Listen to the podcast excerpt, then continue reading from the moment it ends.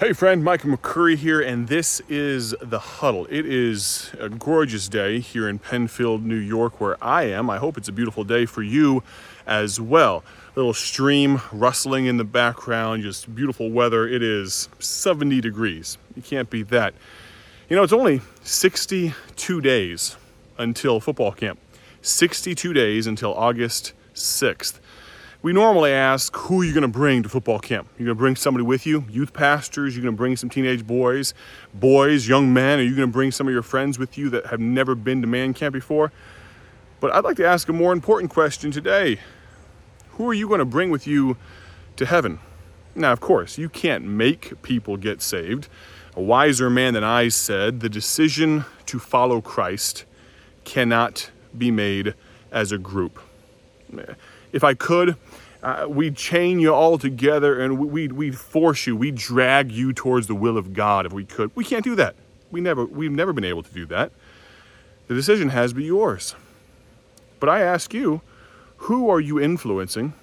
Who are you desiring to influence? Who are you praying for to see them come to a saving knowledge of Jesus Christ?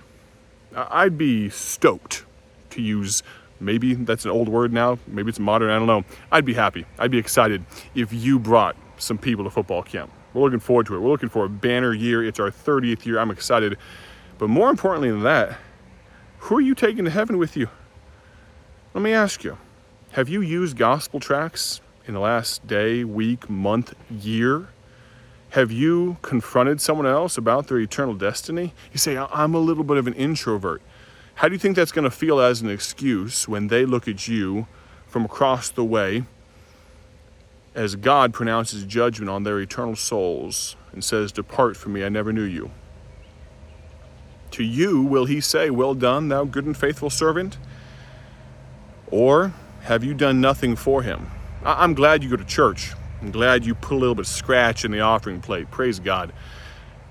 But really, our Father's business is not so much financial. Uh, give to missions, absolutely. I'm not saying don't.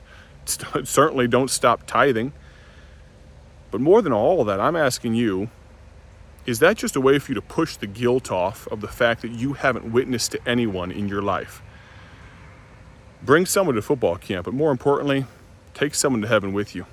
Tell them about the saving gospel, the glorious gospel of Jesus Christ. Thank you for listening to The Huddle. We'll plan on talking to you all this week. God bless.